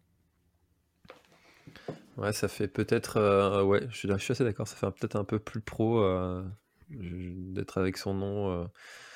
Euh, ouais, et puis c'est plus simple. Et puis même, c'est vrai que quand j'allais sur des événements, souvent les gens m'appelaient c'est bien d'être bien. Alors tu leur dis, ouais, enfin les gars, je m'appelle Julien, quoi. Après, en termes de, de, de marque, je trouve que c'est bien d'être bien. C'est peut-être c'était sympa aussi, tu vois, si tu veux faire, je sais pas, une casquette Ah oui, non, c'était sympa. J'avais fait le logo qui était avec et tout. Euh, mais le, blog existe toujours avec ce nom-là, même si ça fait euh, deux ans que j'ai une idée pour euh, pour lui faire un petit changement d'identité, pour qui colle plus à ce que je fais actuellement. Mais j'ai pas j'ai pas pris le temps ou j'ai pas eu le temps de le faire. Peut-être que ça arrivera un jour, mais en attendant, bah, il est toujours accessible sur sur cbienzetbien.com avec le contenu qu'il y avait et pas forcément beaucoup de nouveaux contenus actuellement parce que je fais plus la, plus de vidéos, mais mais ça existe. Et aujourd'hui, tu es à 100% sur, cette activité de, créateur de contenu? Ouais, ouais, en fait, euh, bah, la boîte dans laquelle j'étais quand je suis arrivé à La Rochelle, euh, bah, j'y suis plus depuis 2019, euh, là à peu près au mois d'avril, enfin sur cette période-là, donc ça fait trois ans que, je n'y suis plus. Et j'avais déjà en fait monté ma société avant de descendre à La Rochelle. Euh, bon, je peux essayer de résumer le parcours rapidement, très rapidement, sinon ça va être long. moi, il faut savoir que j'ai pas, j'ai pas fait d'études, j'ai pas de diplôme, j'ai même pas le bac. En fait, euh, j'avais attaqué un bac pro en informatique euh, en alternance euh, dans une boîte qui a fermé au bout de six mois. Ça a été très compliqué, ça a fini au prud'homme parce que le mec se planquait chez sa mère. Enfin bon, c'est un sacré bordel. donc ce qui fait que j'ai pas pu faire la seconde année de ce bac pro, donc avoir le diplôme et tout. Enfin ça a été voilà. Donc j'ai commencé à bosser en intérim. Au début, j'ai coupé du jambon, après j'ai fait des pompes à essence, enfin j'ai fait plein de trucs, après je suis devenu chauffeur pendant 8 ans, jusqu'au jour où j'en ai eu marre, parce que je roulais beaucoup sur Paris dans les bouchons, et donc là j'ai stoppé, et j'ai dit, bah ça fait 8-10 euh, ans que je bosse non-stop, j'ai le droit à 2 ans de chômage, et donc pendant ce temps-là, je lance un truc qui me permettra soit de rencontrer des gens euh, pour changer de, boulot, parce que bah, en France, euh, quand t'as pas de diplôme ou de machin, t'as beau savoir faire plein de trucs, euh, c'est compliqué. Ou alors je monte ma boîte, mais je savais pas encore sur quoi. Donc euh, bah, il y avait déjà les premières vidéos, j'ai lancé le blog, je me suis dit autant se faire plaisir au passage, et puis je verrai le... apprendre des choses et je verrai bien où ça me mène. Et au fur et à mesure des, des rencontres, en fait, tout est arrivé un petit peu en même temps, un an et demi plus tard. Il y a un gars qui est, qui est venu, euh, enfin qui passait par chez moi euh, pour son boulot. Euh, il a proposé qu'on se voit, donc on est allé courir, on a bouffé ensemble. Et en fait, il voulait que, que je réalise des vidéos pour lui, mais pour ça, il fallait que j'ai ma structure. Donc, bah, comme je, pensais éventuellement monter une boîte, bah, pourquoi pas quoi. en plus, j'ai la chance d'avoir un papa qui est expert comptable, donc monter une société, c'était assez facile pour le coup. Donc, euh, oh la chance.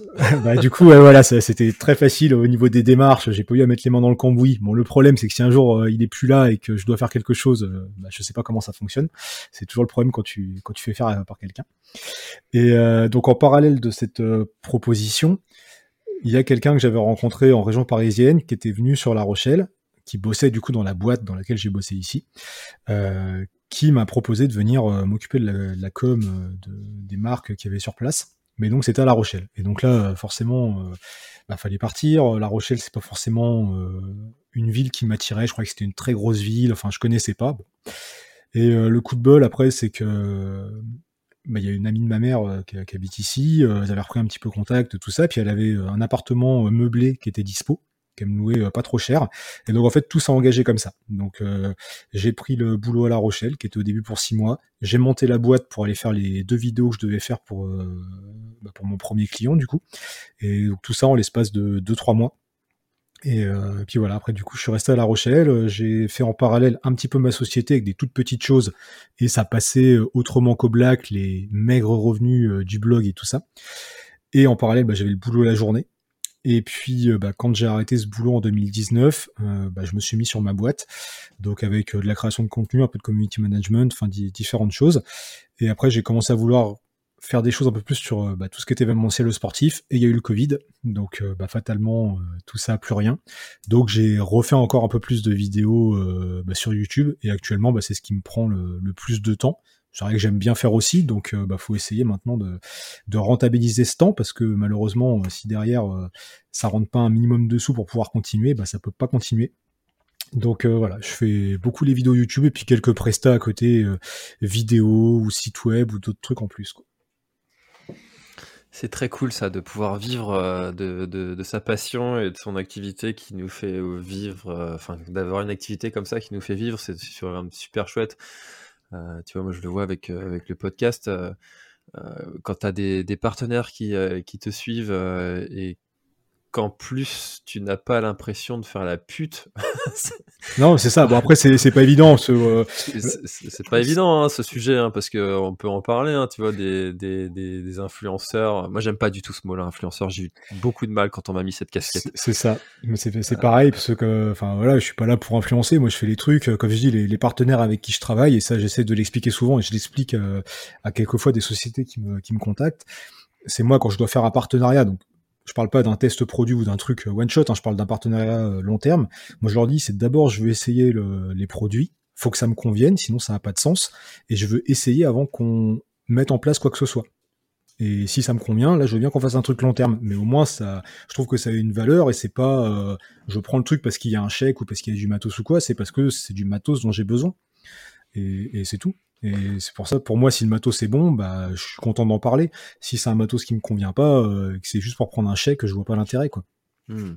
De toute façon, je suis convaincu que déjà euh, les, les, les, spectateurs, followers euh, ont des, des détecteurs à bullshit maintenant qui, qui sont quand même sacrément affûtés. Oui, et oui et non, parce qu'il y en a qui mettent tout le monde dans le même panier.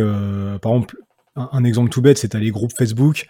Euh, sur les groupes Facebook, t'as beaucoup de mecs qui sont super haineux, qui considèrent que dès que ça sort de Facebook et que c'est un article de blog ou une vidéo, c'est forcément parce que t'es là en train de faire ta pute avec une marque et que t'es là pour leur vendre quelque chose. Alors que pas forcément. Donc euh, c'est un peu compliqué, mais bon, c'est comme ça quoi. Après faut faut pas s'en occuper et puis bah, les gens qui sont intéressés regardent et puis euh, puis voilà quoi. Tu les gères comment d'ailleurs ces ces profils là Oh bah moi tu sais je suis du genre assez frontal donc moi quand il y a des choses à dire euh, je le dis. C'est aussi euh, le problème que j'ai quelquefois pour trouver des, partenaires ou pour bosser avec certaines marques c'est que il euh, y en a beaucoup qui te contactent qui pensent que ils vont te filer trois trucs tu vas leur faire une visibilité de malade ou que tu vas en parler que en bien ou quoi. Je leur dis mais je suis pas là pour pour ça quoi. Enfin puis à un moment si vous me contactez pour que vos trucs soient vus, c'est que quelque part vous voulez gagner de l'argent. Donc bah moi si ça me convient, je vais bien l'utiliser, je vais bien faire des trucs, mais il faut quand même que moi je bouffe derrière, donc il faut qu'on discute de choses.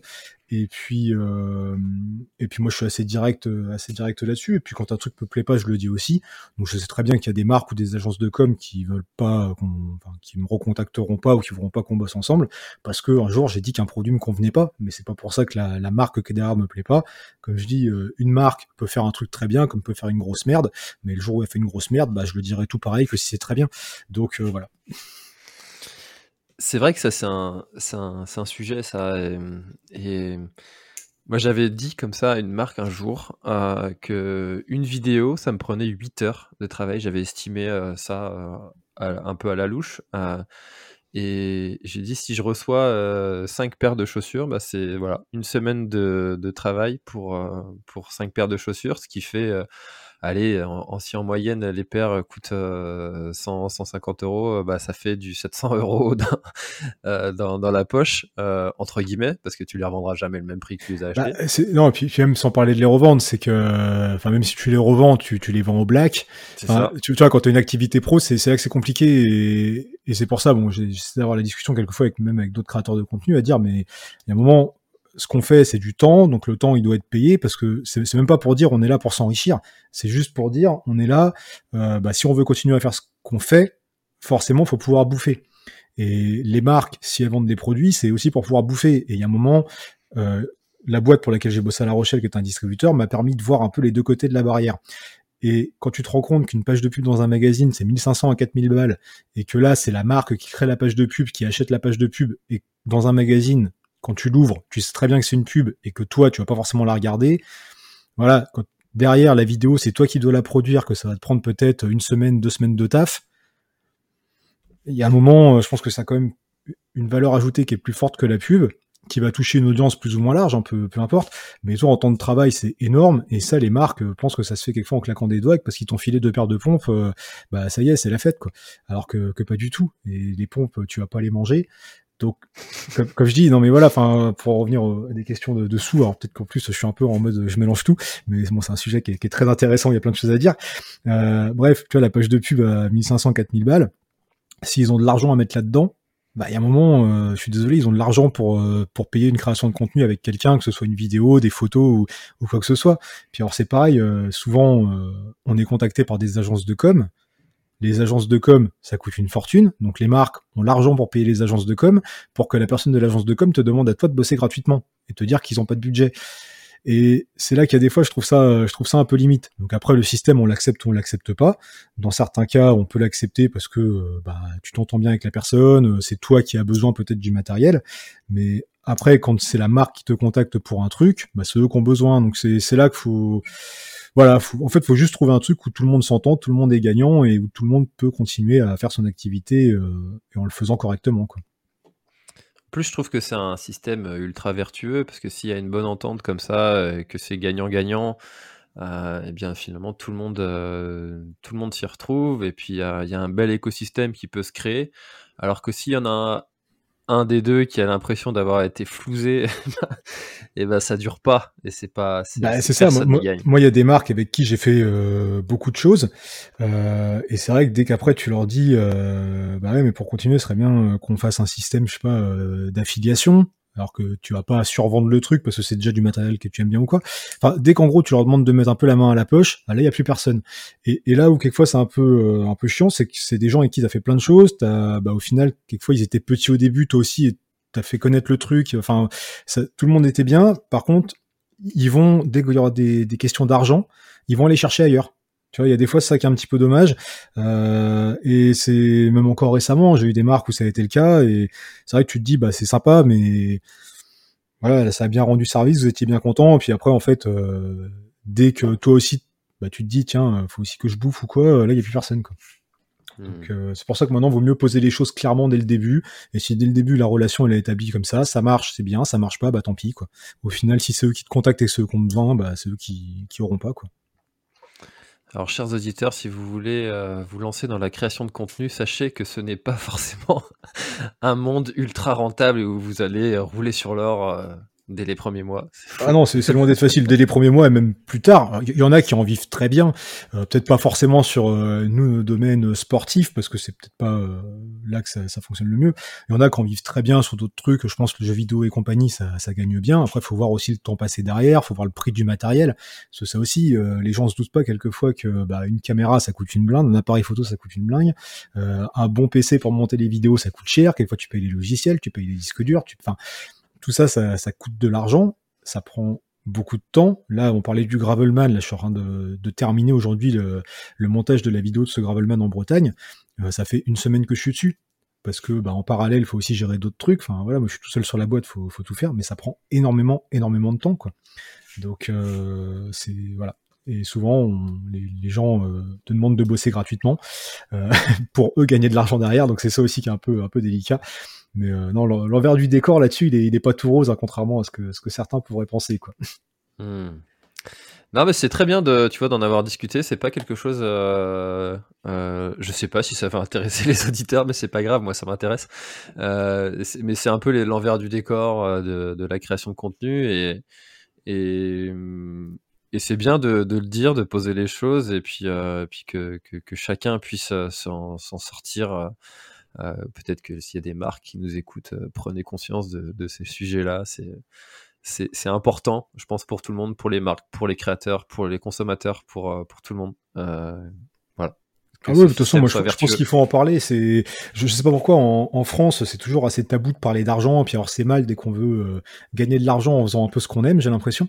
Mais bah, un moment, enfin, faut, faut pas, faut en causer. Et puis j'ai envie de dire, tu vas euh, tu vas au resto bah le gars il a ouvert son resto euh, c'est pas enfin c'est déjà je pense parce qu'il aimait euh, faire la bouffe voilà et il gagne sa vie en faisant de la bouffe par exemple enfin, c'est voilà donc ça revient un peu au même enfin c'est pour ça il faut pas voir ça d'un mauvais œil quoi c'est l'argent c'est juste un truc qui te permet bah, de payer ton loyer payer ton électricité un peu de bouffe un peu de machin mais c'est pas un truc qui est, qui est mauvais quoi. Après voilà c'est non, c'est comme je dis souvent, c'est comme un, marteau. Si tu t'en sers pour planter un clou, c'est vachement bien, mais si tu t'en sers pour, euh, pour taper sur la gueule de ton voisin, c'est un peu moins bah, bien. voilà, c'est ça. L'argent, c'est pareil. Hein. C'est ça. c'est un outil, ça dépend ce que t'en fais. Euh, bon bah tu vois, il y a, y a 20 minutes, je t'ai demandé si tu avais quelque chose à rajouter, et ben... bah voilà, on aura parlé un petit peu de ça, un petit peu de manière peut-être brouillon, mais euh, bah, de toute façon moi ça c'est vrai que d'en discuter c'est un sujet que je trouve euh, que je trouve intéressant. bah, je pense que souvent c'est un peu caché, et puis il y en a peut-être aussi quelques fois qui font un peu les choses de manière obscure, quoi. Euh, y a, je sais qu'il y a certains créateurs de contenu qui disent pas que euh, tel truc, bah, ils ont été payés ou que tel truc c'est de l'affiliation, alors que légalement t'es obligé d'être transparent là-dessus. Du coup, euh, quelquefois les gens se disent ah bah lui de toute façon il touche pas un centime, donc ça veut dire que ce qu'il dit c'est bien, alors que quelquefois pas du tout. Euh, bon, moi je préfère être transparent. Quoi. Hmm. Bah, c'est stratégie long terme, hein, de toute façon, tout se fait un jour et puis bah, même sans parler de stratégie, c'est juste une question de euh, d'être honnête et euh, voilà. moi, c'est comme ça que je suis et puis c'est tout quoi. Oui, oui, euh, enfin oui, c'est vrai que le mot stratégie c'était peut-être pas le bon. Ça fait un peu, c'est réfléchi, calculé. oh bah il y en a pour qui ça doit l'être, hein, mais bon. Évidemment. Euh, bah écoute Julien, merci beaucoup euh, d'avoir participé à, à, ce nouvel épisode de l'Instant Outdoor. Où est-ce qu'on te retrouve? On l'a dit plusieurs fois, mais euh, alors bah, de toute façon je mettrai les liens dans. Il, il suffit de taper euh, Julien Rabier sur Google et je pense que on peut retrouver facilement et mon site web donc julienrabier.fr qui, bah, qui regroupe un peu les activités plus ou moins euh, pro et enfin voilà. ensuite sur YouTube, bah, la chaîne YouTube Julien Rabier qui est actuellement mon, mon média principal. Sur Instagram, ça sera julien.rabier, parce qu'il y a déjà un mec qui avait pris le, nom sans le point. Euh, donc voilà pour les trucs principaux. J'ai aussi une page Facebook. Euh, j'ai même un compte TikTok maintenant, dont je me sers pas, mais je regarde un peu ce qui se passe. Bon, il y a des choses cheloues sur ce réseau, donc je sais pas trop si j'irai. Euh, voilà je sais pas trop comment l'utiliser. J'ai fait pareil que toi. Euh, j'ai téléchargé, j'ai regardé ce qui se faisait.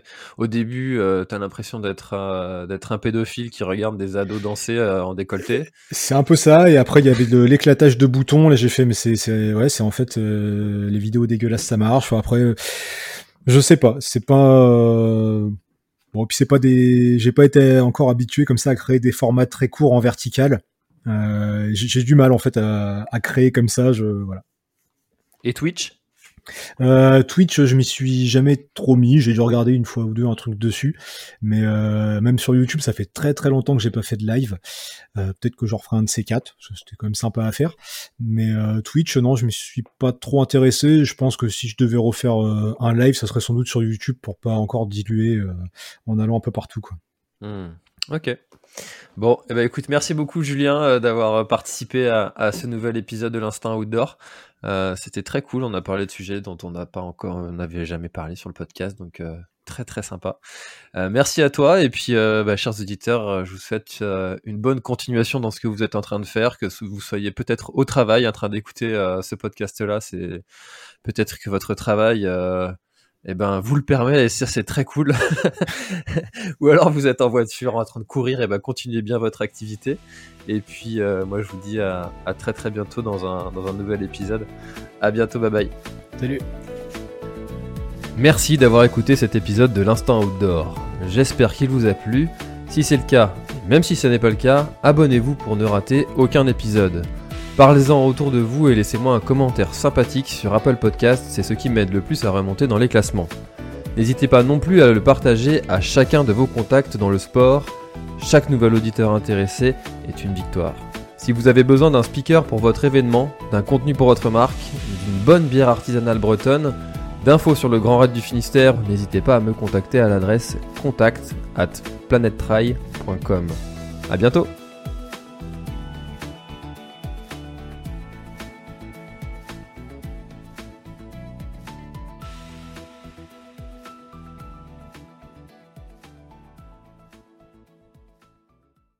Voilà, l'épisode est terminé, j'espère qu'il t'a plu. Je t'invite à aller checker NAC, comme je t'en ai parlé au tout début de l'épisode, avec le code PlanetTry, P-L-A-N-E-T-E-T-R-A-I-L. Tu auras moins 15% sur ta commande.